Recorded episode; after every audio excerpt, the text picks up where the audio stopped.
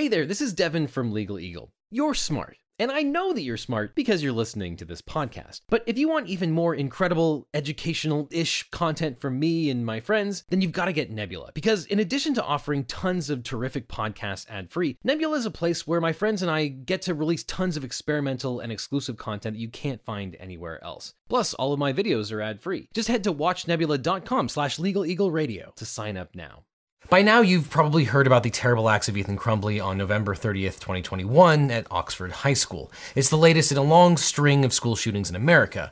But what is legally interesting about this case is that in addition to filing murder charges against Ethan Crumbley, Oakland County prosecutor Karen McDonald decided to charge his parents, James and Jennifer Crumbley, with involuntary manslaughter. With this decision, McDonald broke with other prosecutors who have in the past declined to charge parents for the acts of a child. So the question is, what, if anything, is different about this particular case, and does it signal a trend towards making parents more responsible for school shootings?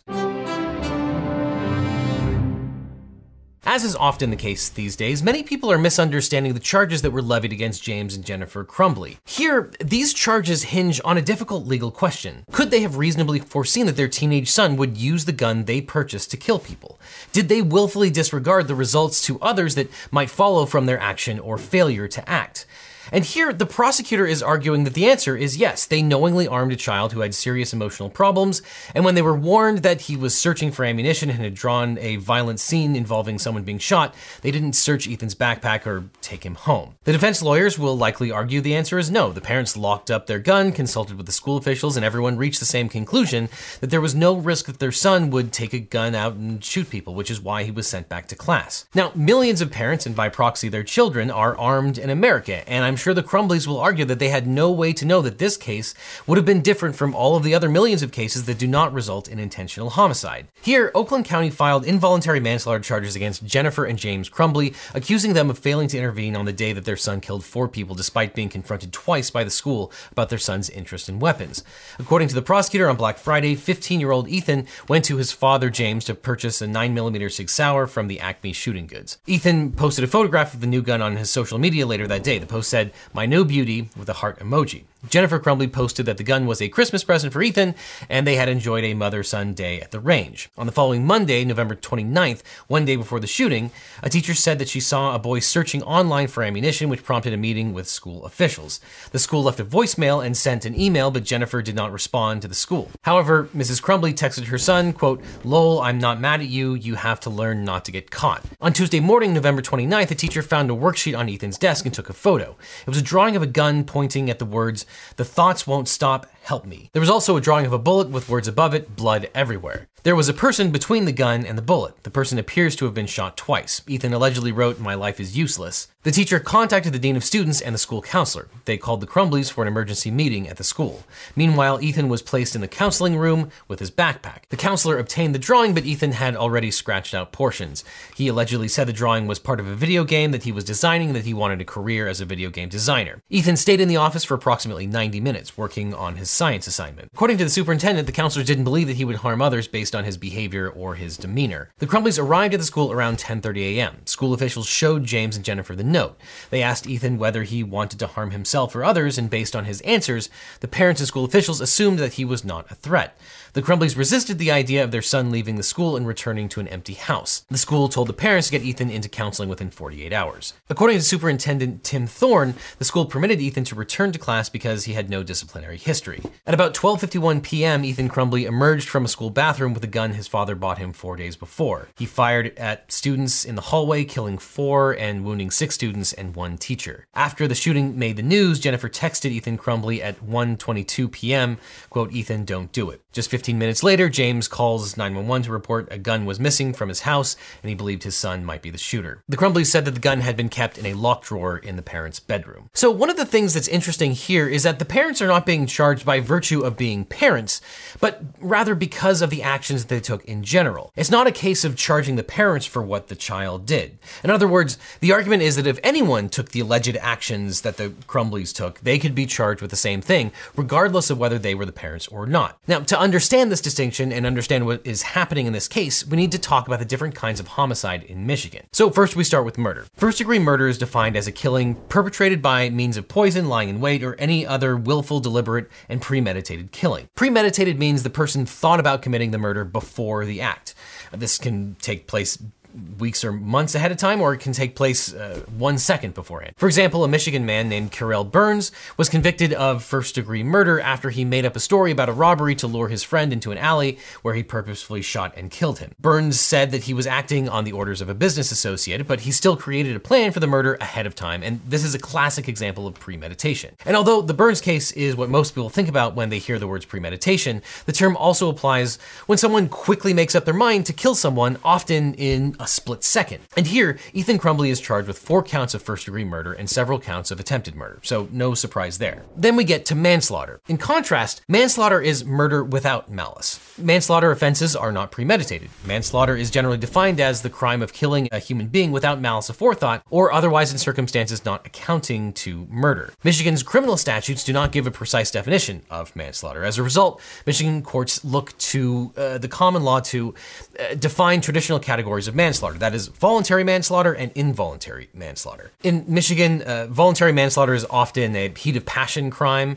It differs from first degree murder because the intent to kill was formed when the defendant had a sudden, violent, and irresistible passion caused by some sort of provocation. This provocation or excitement has to happen almost immediately without the chance for the person to cool down. And if the person had enough time to get their emotions under control and they still decide to kill another person, then that is actual murder. Now, involuntary manslaughter occurs during uh, an accidental accidental or non intentional death, where the defendant had no intent to cause someone else's death, but their reckless act winds up resulting in death. Involuntary manslaughter can also happen during an unlawful act that is a misdemeanor or low level felony, like a DUI. Perhaps the most classic example of involuntary manslaughter is when someone is drunk and gets behind the wheel and then kills another person in a car accident. Since everyone is presumed to know that driving while under the influence of alcohol or drugs is reckless and puts others in danger, the resulting fatality is often charged as involuntary manslaughter. Now, other reckless acts or omissions can lead to criminal charges too. For example, if you decided to blow up a giant firework in a crowded space and someone is hit and killed,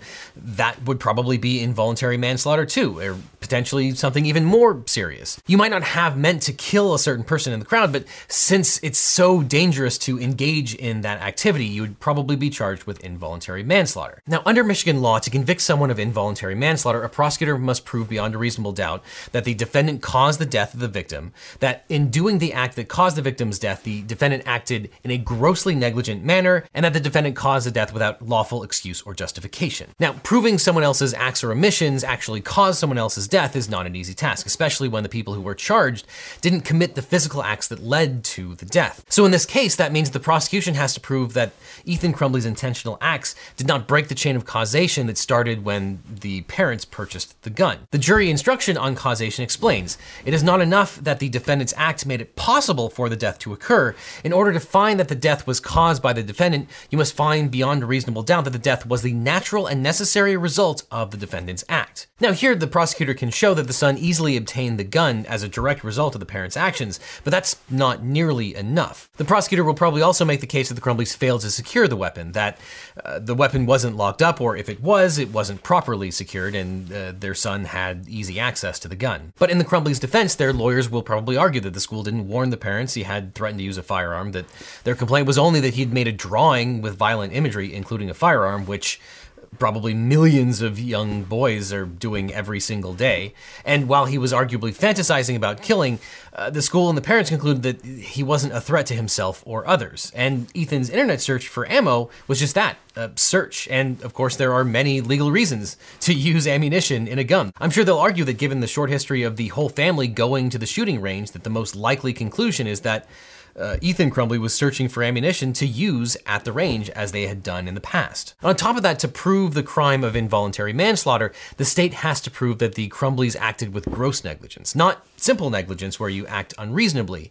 But gross negligence means more than carelessness. It means willfully disregarding the results to others that might follow from an act or failure to act. The prosecution must also prove that to a reasonable person, it would have been apparent that the result was likely to be serious injury to another person. And this is a very difficult case. Just because the Crumbleys didn't act as uh, another person might doesn't necessarily mean that they acted with gross negligence. And assuming that the Crumbleys did not lock up their gun, would that itself constitute gross negligence? Well, in many states, it is a crime to not properly store a firearm when there is a child in the home. But Michigan does not have any child access prevention laws. That doesn't mean it's per se unlawful for the Crumbleys to carelessly store their firearm. And of course, the Crumbleys do not admit that they were negligent in storing their gun and ammunition. And of course, not searching Ethan Crumbley's backpack uh, under these circumstances is also a point of contention. I'm sure the prosecution will argue that failing to search the backpack was also grossly negligent. But under these circumstances, the Crumbleys allegedly didn't find out that their gun was missing until after the school shooting had already started. And of course, the school didn't search the backpack either. Though there is one other issue that may hurt the Crumbleys' defense, and that is their attempt to evade arrest. When there's evidence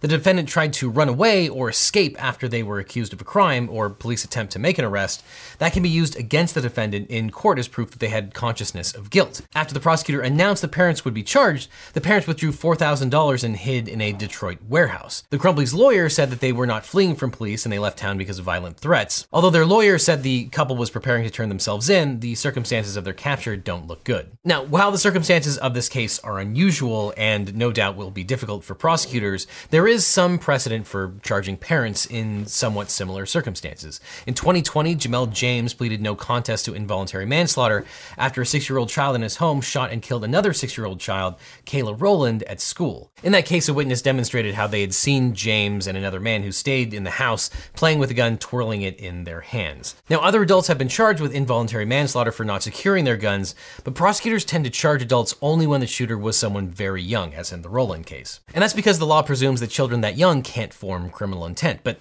the same isn't true of a teenager who can form their own criminal intent. Teens are presumed to have agency, which means that the chain of causation between the adults and the homicide is usually broken.